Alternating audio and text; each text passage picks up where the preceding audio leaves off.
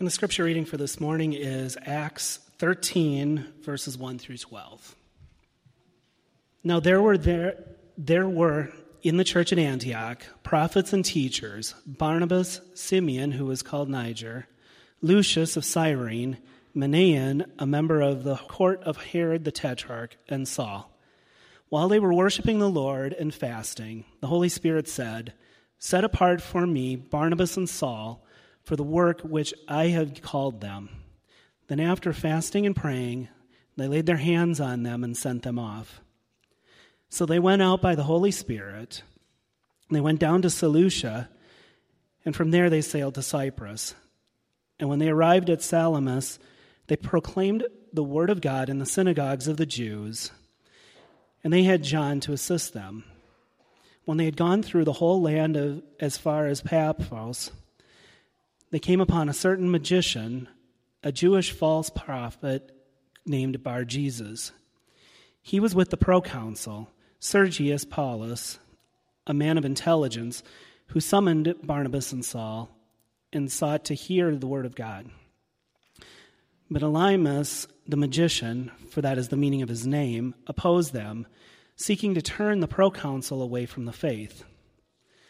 But Saul, who was also called Paul, filled with the Holy Spirit, looked intently at them and said, You son of the devil, you enemy of all righteousness, full of all deceit and villainy, will you not stop making crooked the straight paths of the Lord?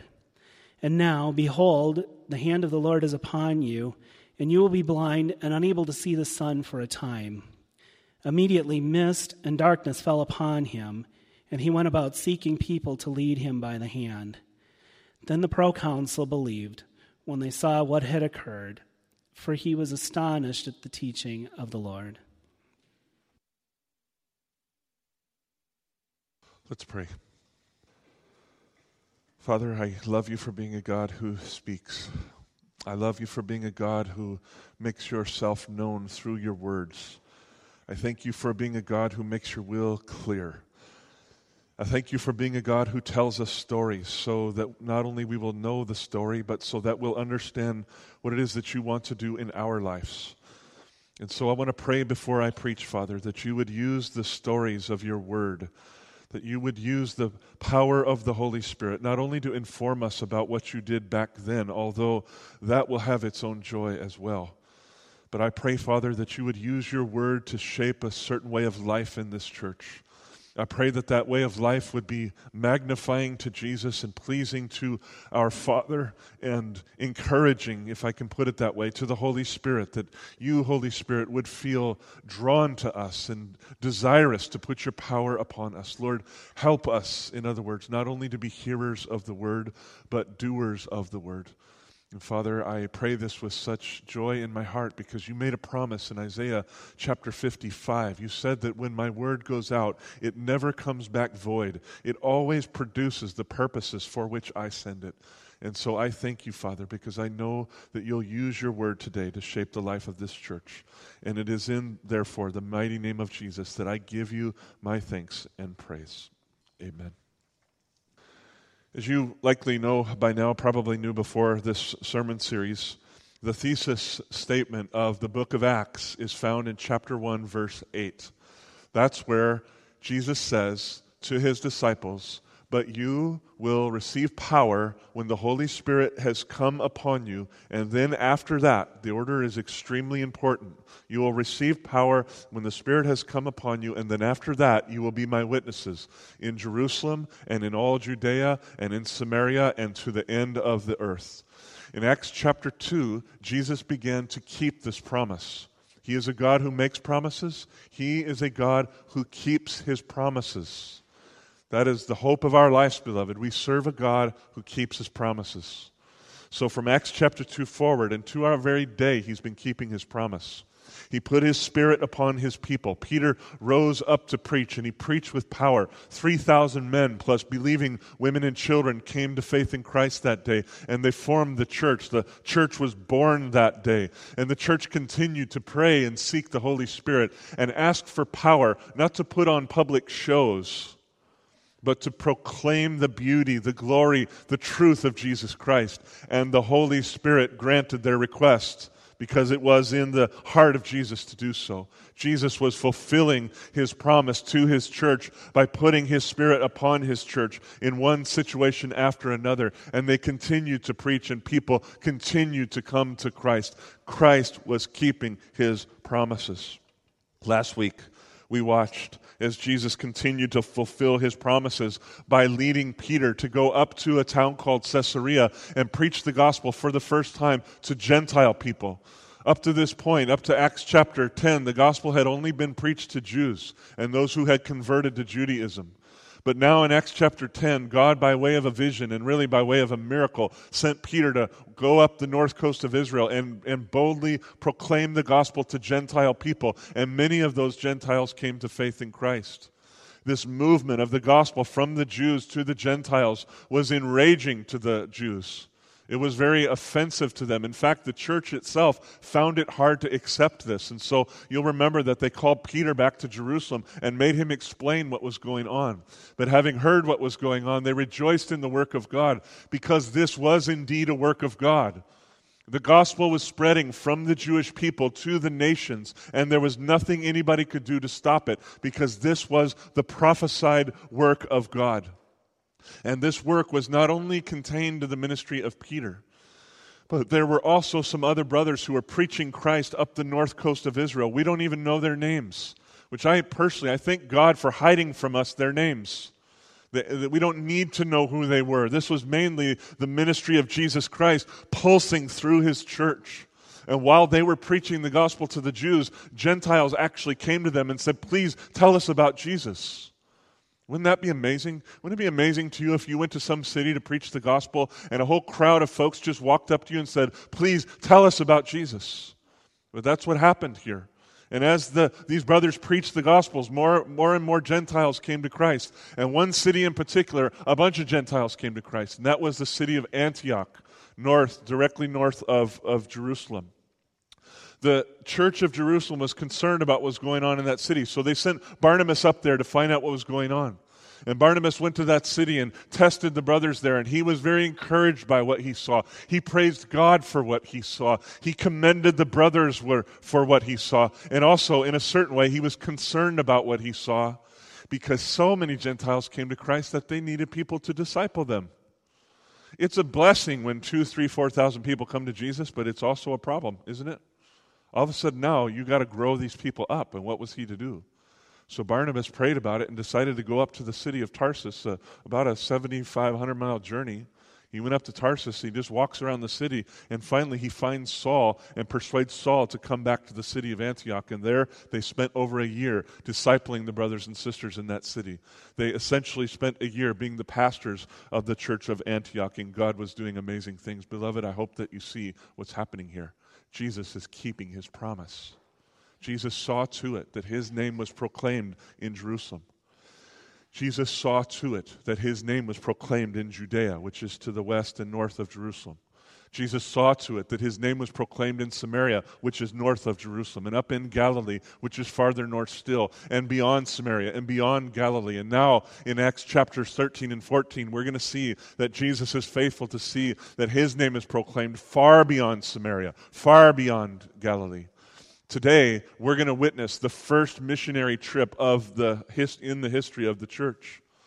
Acts chapters 13 and 14 are often thought of as Paul's first missionary journey, but I want us to see this was the church's first missionary journey. This is the first time the church took brothers and sent them out to foreign lands to proclaim Jesus to Jews and Gentiles alike. And oh, what a privilege it will be for us to recount this history, to remember what God has done, and then to think about how that might affect our lives here today as well. So look at chapter 13 and in verse 1. Please, I, I just want you to quickly notice that Luke writes of the church of Antioch. He writes about the church of Antioch. That's very important. Very important. When people come to faith in Christ, they don't simply come to have a personal relationship with Jesus. They become a part of the church. They become attached to everybody else who believes in Christ. They become part and parcel of the body of believers that Christ Himself has brought together. True Christians can exist outside the church, either because there are no other believers in their area, or because they're ignorant of what it is that God is really trying to do, or sometimes because they're in sin and rebellion against God.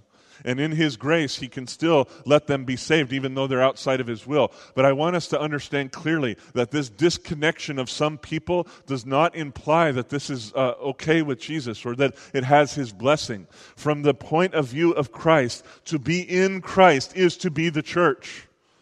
And so Luke did not write about believers in the city of Antioch, he wrote about the church in Antioch. Christ is trying to reconcile us to himself and then reconcile us to one another. This is his work. To be in Christ is to be the church. And oh, how I pray that God will teach us this lesson, profoundly important lesson. In the church of Antioch, there were leaders there. The organization was not loosey goosey. There were people who were in charge, there were people who were following. Particularly, Luke says that there were prophets and teachers there.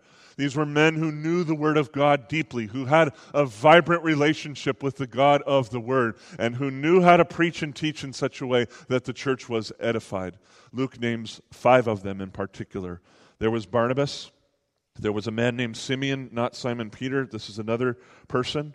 There's a man named Lucius. There's a man named Manaen, who happened to be a lifelong friend of King Herod, by the way, who had recently died. And then there was Saul. There were five in all five teachers, five prophets, five preachers, five people who were leading the church in Antioch. These brothers, Luke tells us, had gathered for a time of worshiping the Lord and fasting.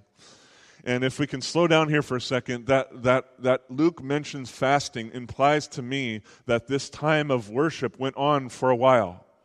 If you think about it, in order to fast, you have to skip at least one meal, right?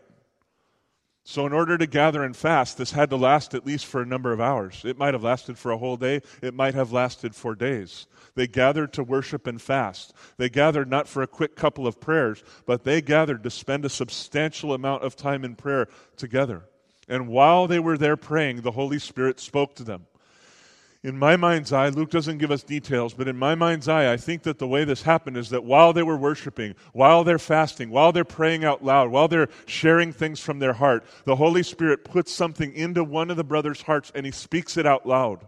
The Holy Spirit spoke to the church, probably through one of the prophets, one of the teachers, as their heart felt impressed about what the Holy Spirit said. And here's exactly what was said.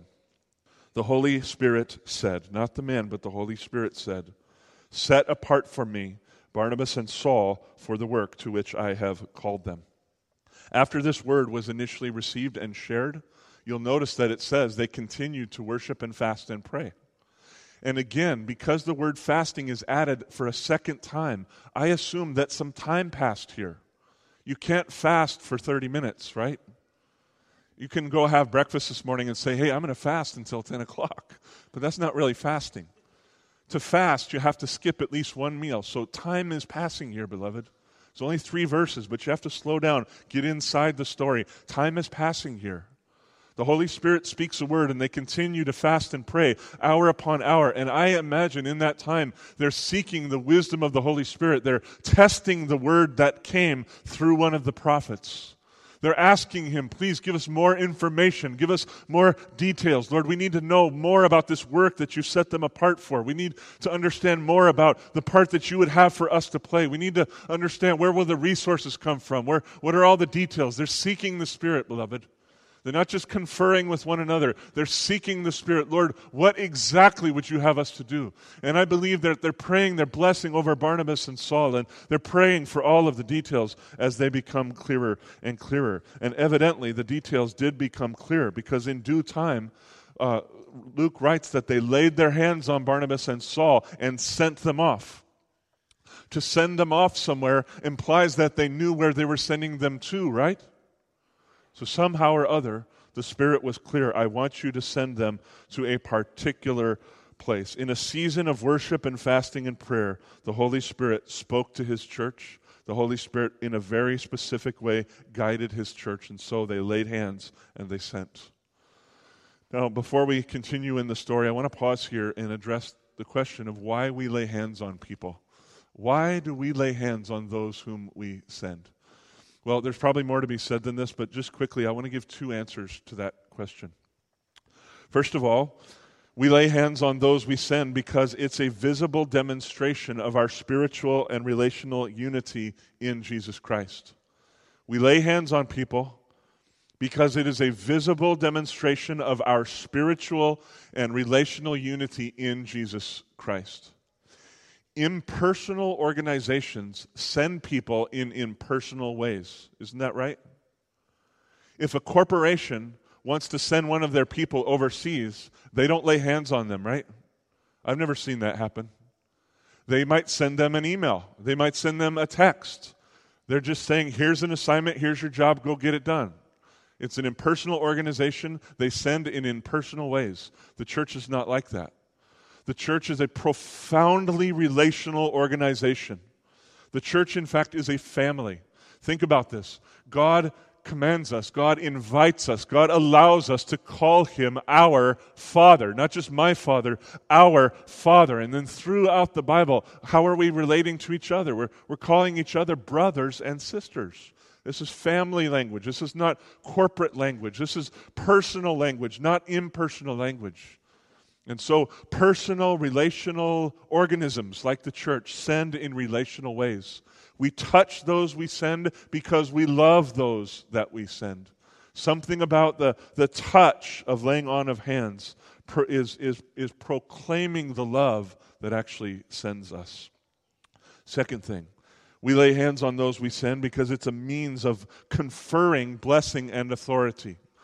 I believe, even this morning, as we laid our hands upon the new worship team, I believe that some kind of real transaction transpired right in front of our eyes. I believe that the Holy Spirit conferred authority upon the Doss family and the Vink family to lead us in worship.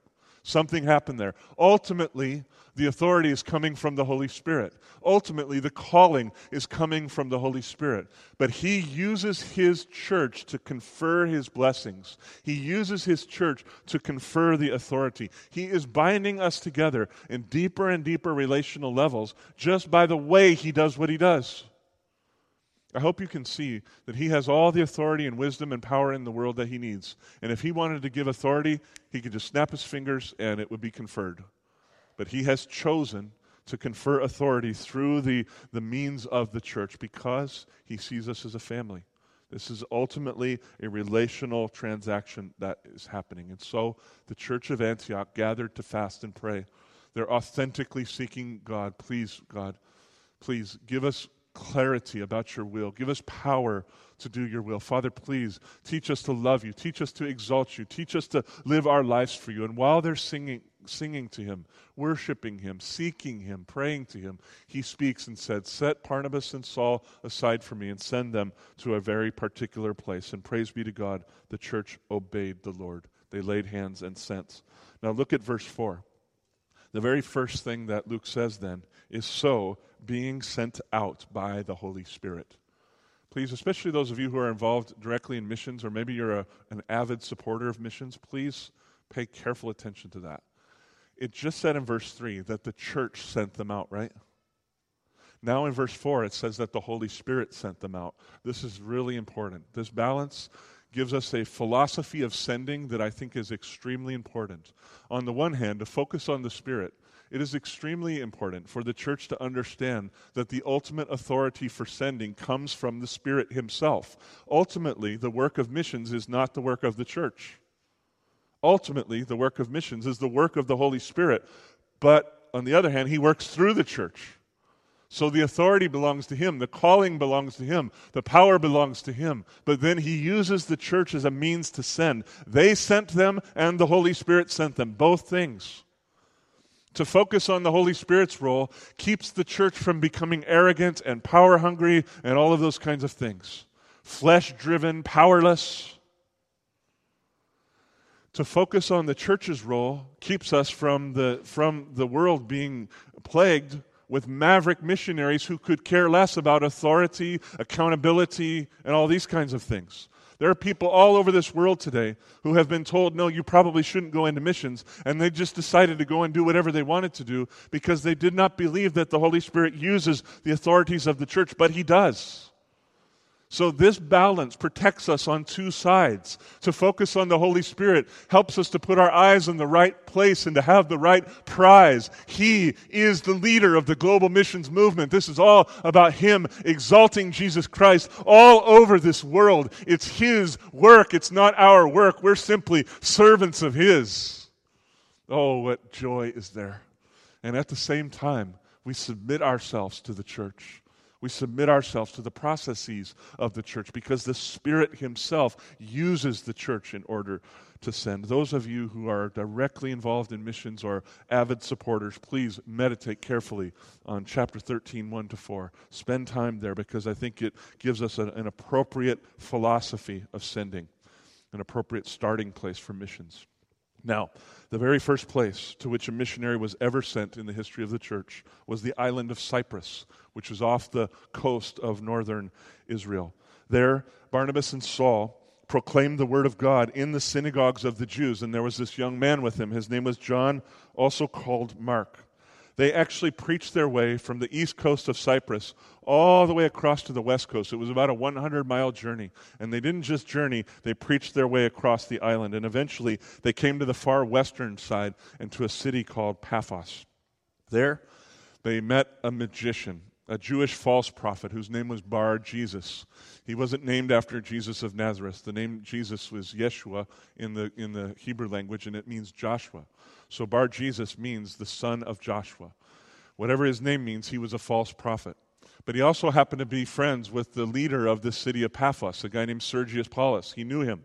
And Sergius was curious about Paul and Barnabas, and, or Saul and Barnabas at this point, and asked if they would come and, and speak to him. Again, you have a leader of a major city saying, Please come, tell me about Jesus.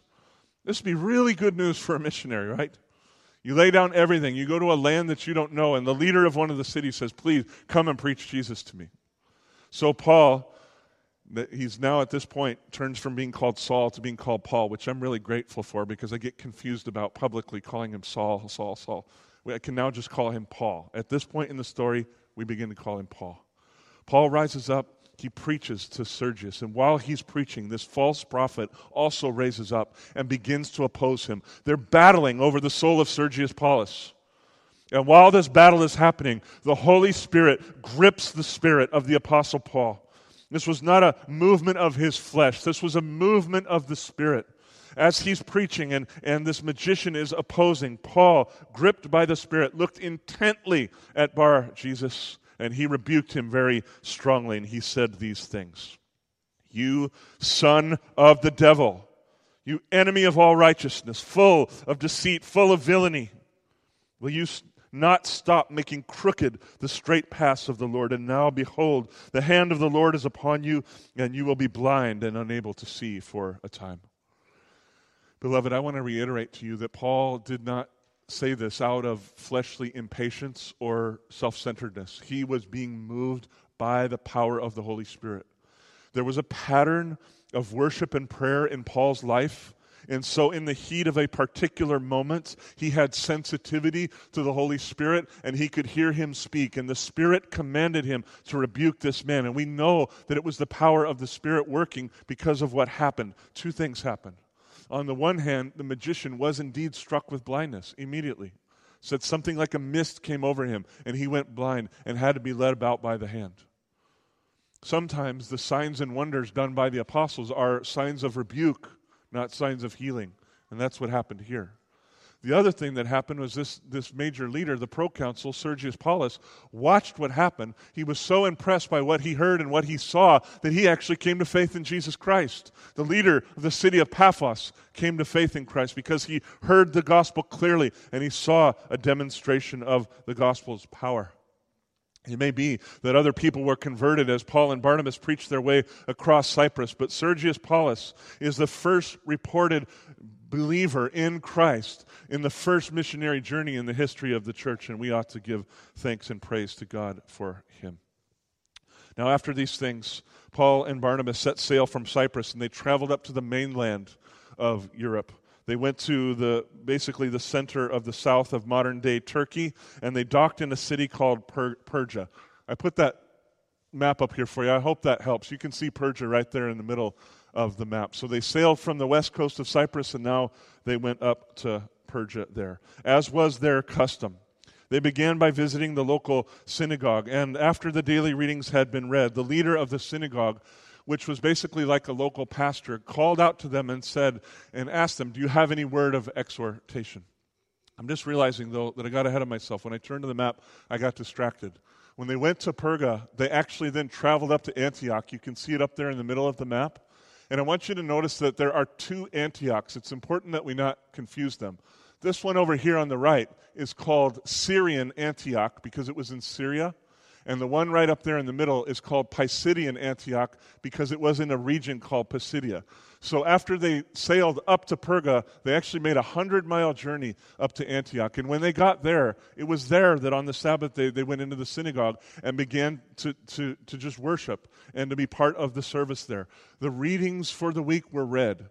And the, the, basically, the local pastors of the synagogue said to them, Do you have any word of encouragement for us? Do you have anything that you would like to say? Which, again, is just a tremendous answer to prayer. The, these brothers went out in total faith that God would give them everything they needed to proclaim the gospel of Jesus and, and to see people come to Jesus. And here, the leader of the synagogue just opens the door open wide and says, Hey, anything you want to talk to us about? Answer yes. I've got something on my heart. So I've thought a lot about how to handle Paul's sermon here in chapter 13, and I've just decided I'm just going to read it for us. I want us to hear this sermon, hear the word of God being proclaimed almost 2,000 years ago. Here is a gospel laden sermon that had power in their day. Paul says in verse 13 Men of Israel, and you who fear God, listen. You have to understand, for any Hebrew person, that word listen would stick out. Hear, O Israel, the Lord your God, the Lord is one. Listen, listen, listen. Wake up, pay attention. Hear the word of God. The God of this people, Israel, chose our fathers and made the people great during their stay in the land of Egypt. And with an uplifted arm, he led them out of Egypt. And for about 40 years, he put up with them in the wilderness. And after destroying seven nations in the land of Canaan, he gave them up. He gave them their land as an inheritance. All of this took about 450 years. And after that, he gave them judges until Samuel the prophet. Then they asked for a king. And God gave them Saul, the son of Kish, a man of the tribe of Benjamin, for 40 years. And when he had removed him, he raised up David to be their king, of whom he testified and said, I have found in David, the son of Jesse, a man after my own heart who will do all of my will. Of this man's offspring, God has brought Israel a Savior, Jesus, as he has promised. Isn't that amazing? Two brief paragraphs. He went from Israel, Egypt, to Jesus, just like that. Before his coming, John had proclaimed a baptism of repentance to all the people of Israel. And as John was finishing his course, he said, Who do you suppose that I am? I am not he. I am not the Christ. I am not the Messiah. I am not the promised deliverer of Israel. But no, behold, after me there is one coming, the sandals of whose feet I'm not worthy to untie. I can't even touch this man's shoes. He is so much greater than me. Brothers, sons of the family of Abraham. And those of you who fear God, to us has been sent the message of this salvation. For those who live in Jerusalem and their rulers, because they did not recognize him or understand the utterances of the prophets, which are read every Sabbath, they fulfilled the utterances of the prophets by condemning him. And though they found in him no guilt worthy of death, they asked Pilate to have him executed. And when they had carried out all that was written of him, they took him down and from the tree and laid him in a tomb. But God raised him from the dead.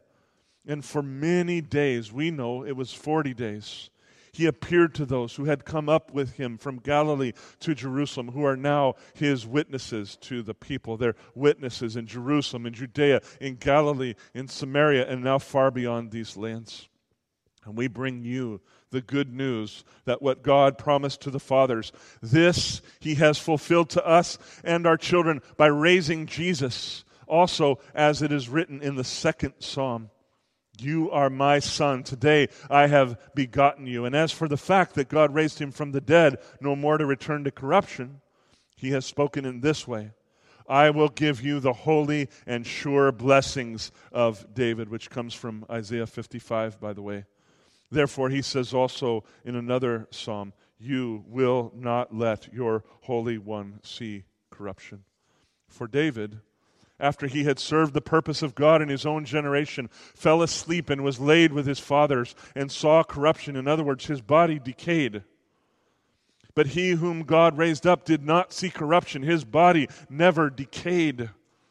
So let it be known to you, therefore, brothers, that through this man forgiveness of sins is proclaimed to you and by everyone who believes is freed from everything from which you could not be freed by the law of Moses, or frankly, any other law. Beware, therefore, lest what is said in the prophets should come about. Look, you scoffers, be astounded and perish, for I am doing a work in your days, a work that you will not believe, even if one tells it to you. This word had tremendous power in the life of this synagogue. Some people wanted to hear Paul again, so they asked him, please come back the next Saturday. Come back next, next Sabbath day. And some of these people were so curious about what he was preaching and teaching that they actually followed him all week long and they listened to what he had to say. They followed up with these things. Surely they debated. Surely they listened. Surely they learned. And on the next Sabbath day, almost the entire city shows up to the synagogue, Jews and Gentiles alike. Just about everybody was there. And Paul's going to get this tremendous privilege to preach the gospel again. But now the Jews see the big crowds and they get jealous of what's happening here. They want the crowds to follow them. They're thinking of themselves. They're thinking of their own blessings. They're thinking of their own money. They're thinking of their own fame. They're not thinking of the things of God. And so they become very jealous. And what they do is instead of listening to the Word of God, they begin to stir up a lot of trouble against Paul and Barnabas. And so Paul and Barnabas, moved again by the Spirit, not by their flesh, but by the Spirit, say, they say to the Jews, it was necessary that the Word of God be spoken to you first. And by the way, I'll tell you, I still think that's true to this day. Since you thrust it aside and judge yourselves unworthy of eternal life, behold, we are turning to the Gentiles. For the Lord has commanded us, saying, I'm going to quote your own scripture to you to show you that this gospel should be preached to the Gentiles. I have made you a light for the Gentiles, that you may bring salvation to the ends of the earth. Now, when the Gentiles heard this, they rejoiced greatly because they wanted to receive the word of God. And Luke boldly says that whoever was appointed to eternal life believed. Oh, what a powerful sentence. What a strong sentence. What a guiding sentence, an informative sentence. These people passed from eternal death into eternal life, not because they were persuaded by Paul's sermon, although his sermon was persuasive but it was because the Holy Spirit had already appointed them to eternal life. And so Paul and Barnabas had no problem preaching to crowds and say, listen, all of you hear the gospel, all of you respond, all of you believe. But they were able to relax inside the joy that those who would come would come because the Holy Spirit had already appointed them. Ultimately, Paul and Barnabas were not on a sales journey. They were not trying to make converts. They're just preaching the gospel. Witnesses just witness, right? Witnesses aren't responsible for the outcome of their witness, they just witness. Paul and Barnabas witness it was the Holy Spirit who did the mighty work, and many people came to Christ in that city. After this, though, the Jewish leaders stirred up serious dissension against Barnabas and Saul and actually drove them out of that area. And so they shook the, shook the dust off of their feet and they went and preached Christ in the city of Iconium, which was about 70 or 80 miles away. And you can see that up on the map as well in Iconium, they preached the gospel in the synagogues just as they had done. They did it in the streets just as they had done. And the Bible says that a good number of Jews and Greeks came to faith in Christ. But again, after some time, the leaders rose up and began to cause trouble for them and now even threatened to stone them to death. And so rather than be subject to stoning, they fled from that city and went down about 20 miles south to the city of Lystra what happened in that city was truly amazing. And I wish we had more time to really press into the details, but we don't. So let me just summarize it for you and say that when they arrived in the city, They saw a man there who was lame in his feet, and he had been lame from birth, like, like the guy at the temple in Acts chapter 3 and 4 there. He, he had never walked one single day in his life. And Paul, when he looked intently at him and saw that this man had faith inside of him to be healed, moved along by the Holy Spirit, commanded that he stand up and walk. And by the power of the Spirit, not by the power of Paul, but by the power of the Spirit, that man did, in fact, stand up and walked. And this healing touched the people so greatly that many of them came to faith in Christ. In fact, the people were convinced that Paul and Barnabas were gods.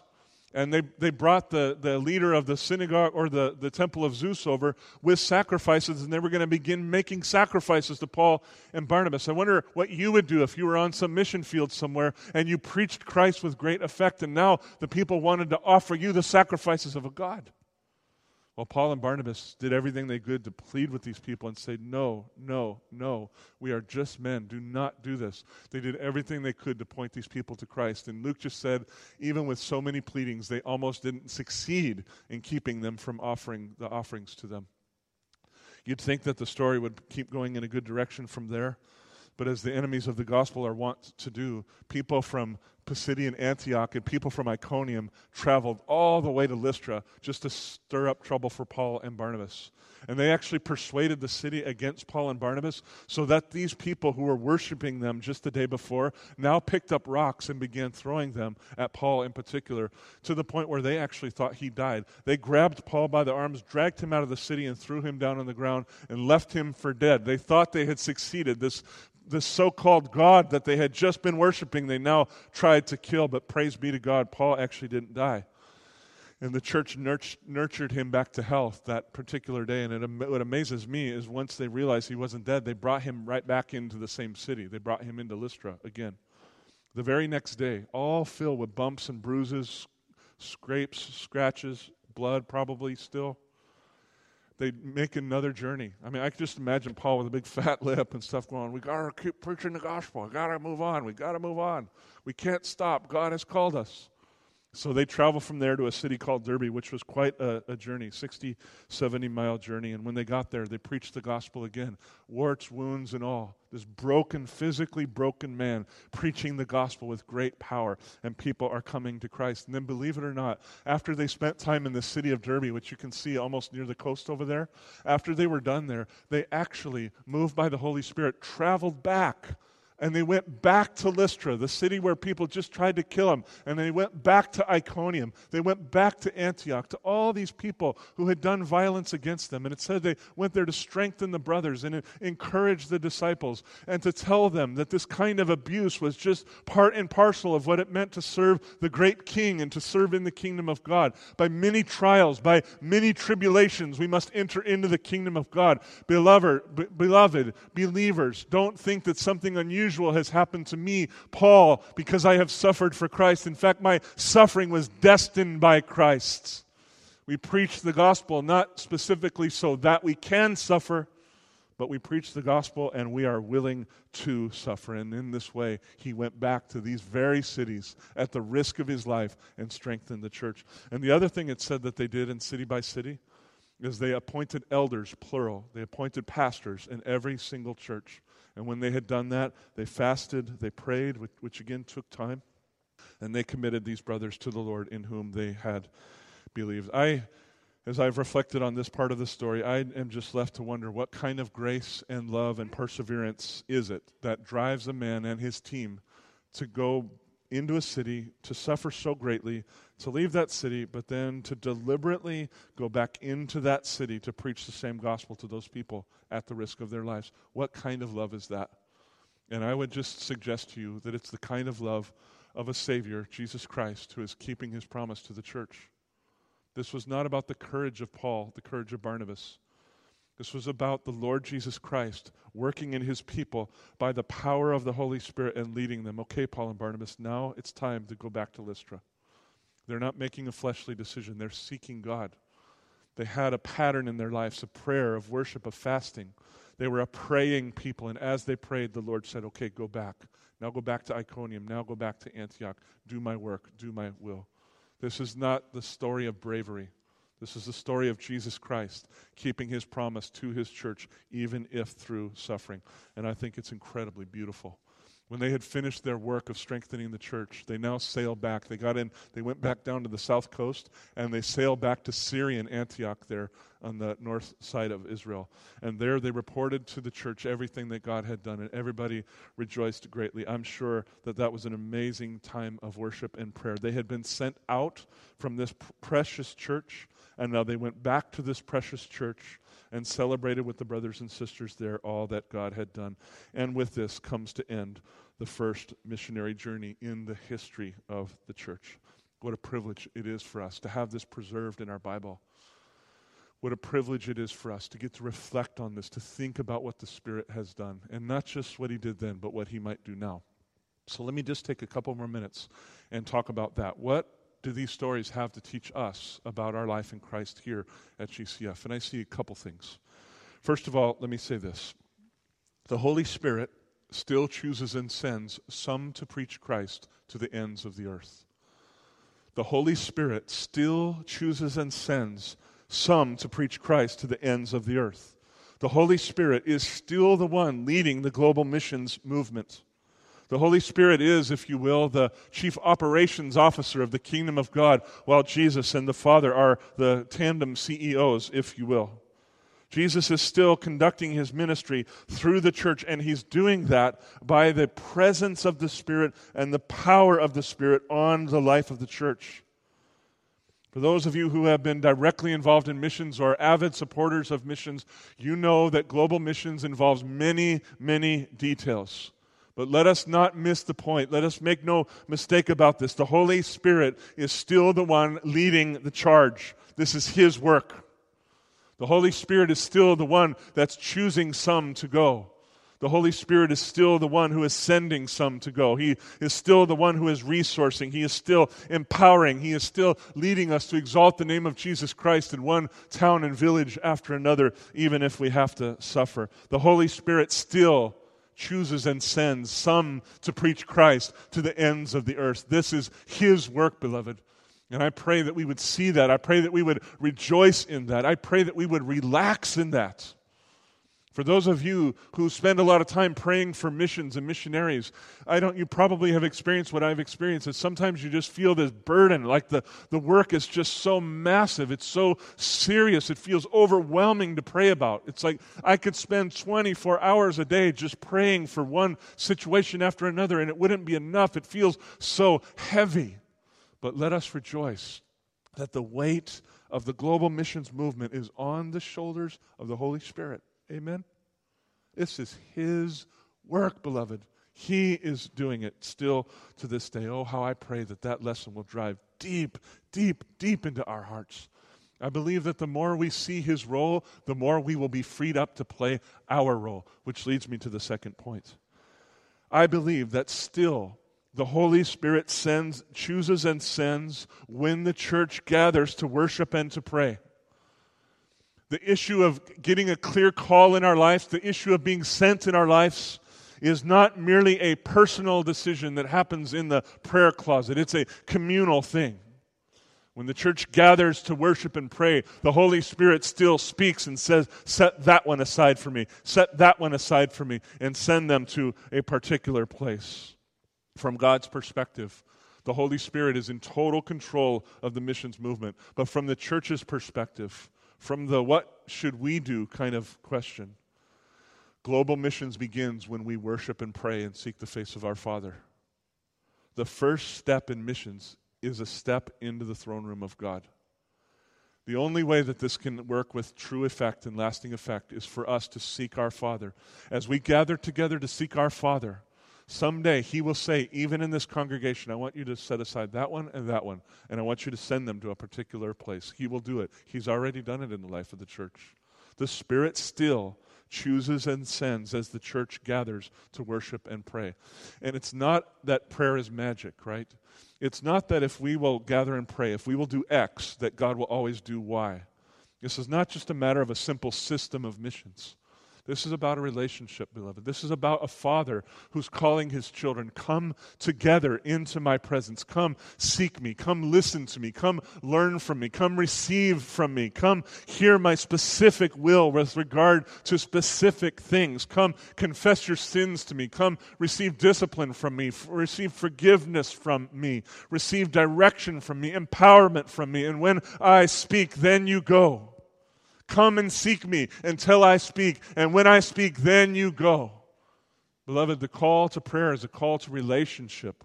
That's what it's about. Our Father is saying, Come together into my presence, and still I will choose, still I will send. The Holy Spirit is in total control of the missions movement. But one of the primary means he uses to drive this movement along is the worshiping, praying church. A prayerless church will be a fruitless church with local and global missions because this is the way the Spirit does things. Seek me, and I will pour my power in you and through you. There's not an alternative to this that I can see in the Scripture. And so, just from a practical point of view as a church, what do we do about this? Well, I would just say no. I've been, at, I've been calling us to prayer for the last four or five weeks. Now I want to focus it a little bit more this week and say, let's be the best senders we can possibly be. There, there will certainly be some of us that will be sent to nations around the world here, but most of us will not be sent away. Most of us will be called to stay here and support. And the lion's share of our portion is prayer, beloved. The best thing we can do for our missionaries is to pray for them, really to pray for them. And here at this point, I want to press us a little bit because I think there's, I'm not talking about this church in particular, I just think in the church at large, there's a little bit of dishonesty among us as Christians, in America at least. Often we will say, and I'm guilty of it too, I'm not pointing at those people out there, I'm pointing in my own heart. We will say, yeah, I'll pray for that, or I prayed for them. And in truth, we never prayed for them. In truth, we thought about that person, we thought about God, and we called it prayer, but it wasn't prayer.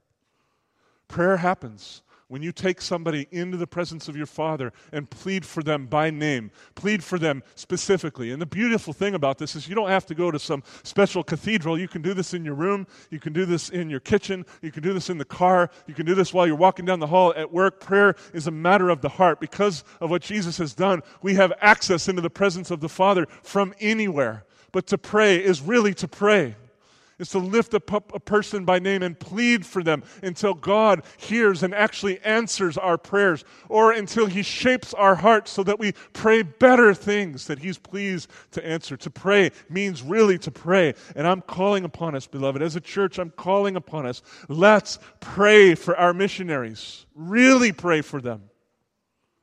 Actually pray for them doesn't have to be some big fancy thing. Sometimes prayer is just quiet, it's just simple.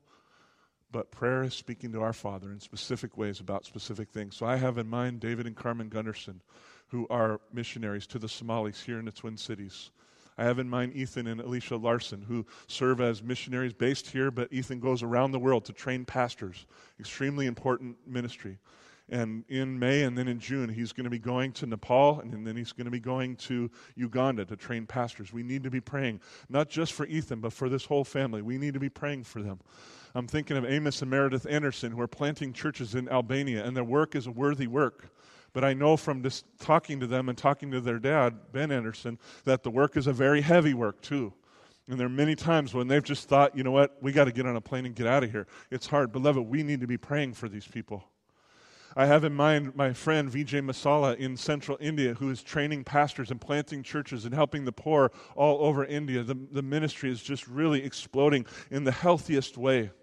But they need our prayers. They need us to pray. I'm thinking of Catherine Rivard, a young, brave woman in Papua, Papua New Guinea, PNG. She's there with Wycliffe Bible translators as part of a team. I'm thinking of Sarah Weber, a friend of our church who's in the Southeast Asia and can't say more than that publicly, but faithfully serving Christ. And surely there are others in this congregation that we love, that we pray for. And what I'm saying here at the end of this message is let's really devote ourselves to prayer, beloved.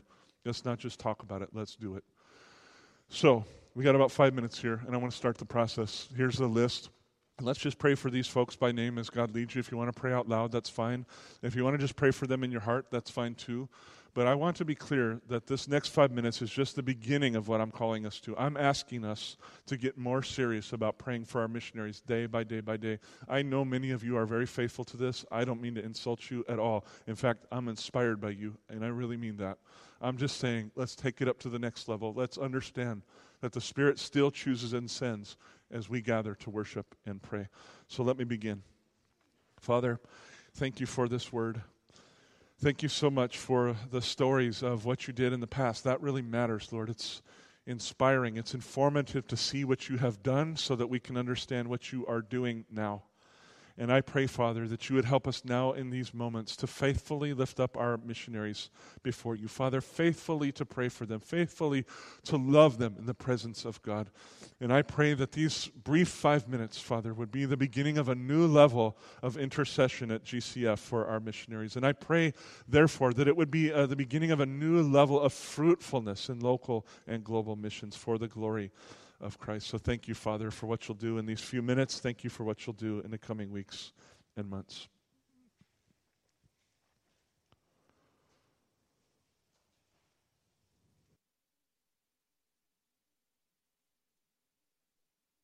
Father, so many and so deep are the cries of our hearts for missionaries around the world, those few that are named above me here, and the many, many that are unnamed, but in the hearts of people in this church. Lord, the burden seems so great, but I praise God that you are greater still. Great is the Lord and greatly to be praised, and his greatness is unsearchable. His power is unfathomable. He could hold on his shoulders 10 billion worlds and all the missions problems contained in them. And so, Lord, we let the weight rest upon you and we simply devote ourselves to prayer, to pleading, to asking, to praying. Please teach us, Lord. Please draw us deeper and deeper still into the courts of the Lord where intercession is the highest joy. Teach us to be like Jesus Christ who ever lives to intercede. Teach us to be like the Holy Spirit who prays for us ceaselessly with, with, with intentions beyond words. Teach us, Lord Teach us to know the joy, the power of constant intercession, especially for our missionaries, Lord. And I thank you with all my heart for what you'll do in Jesus' mighty name. Amen.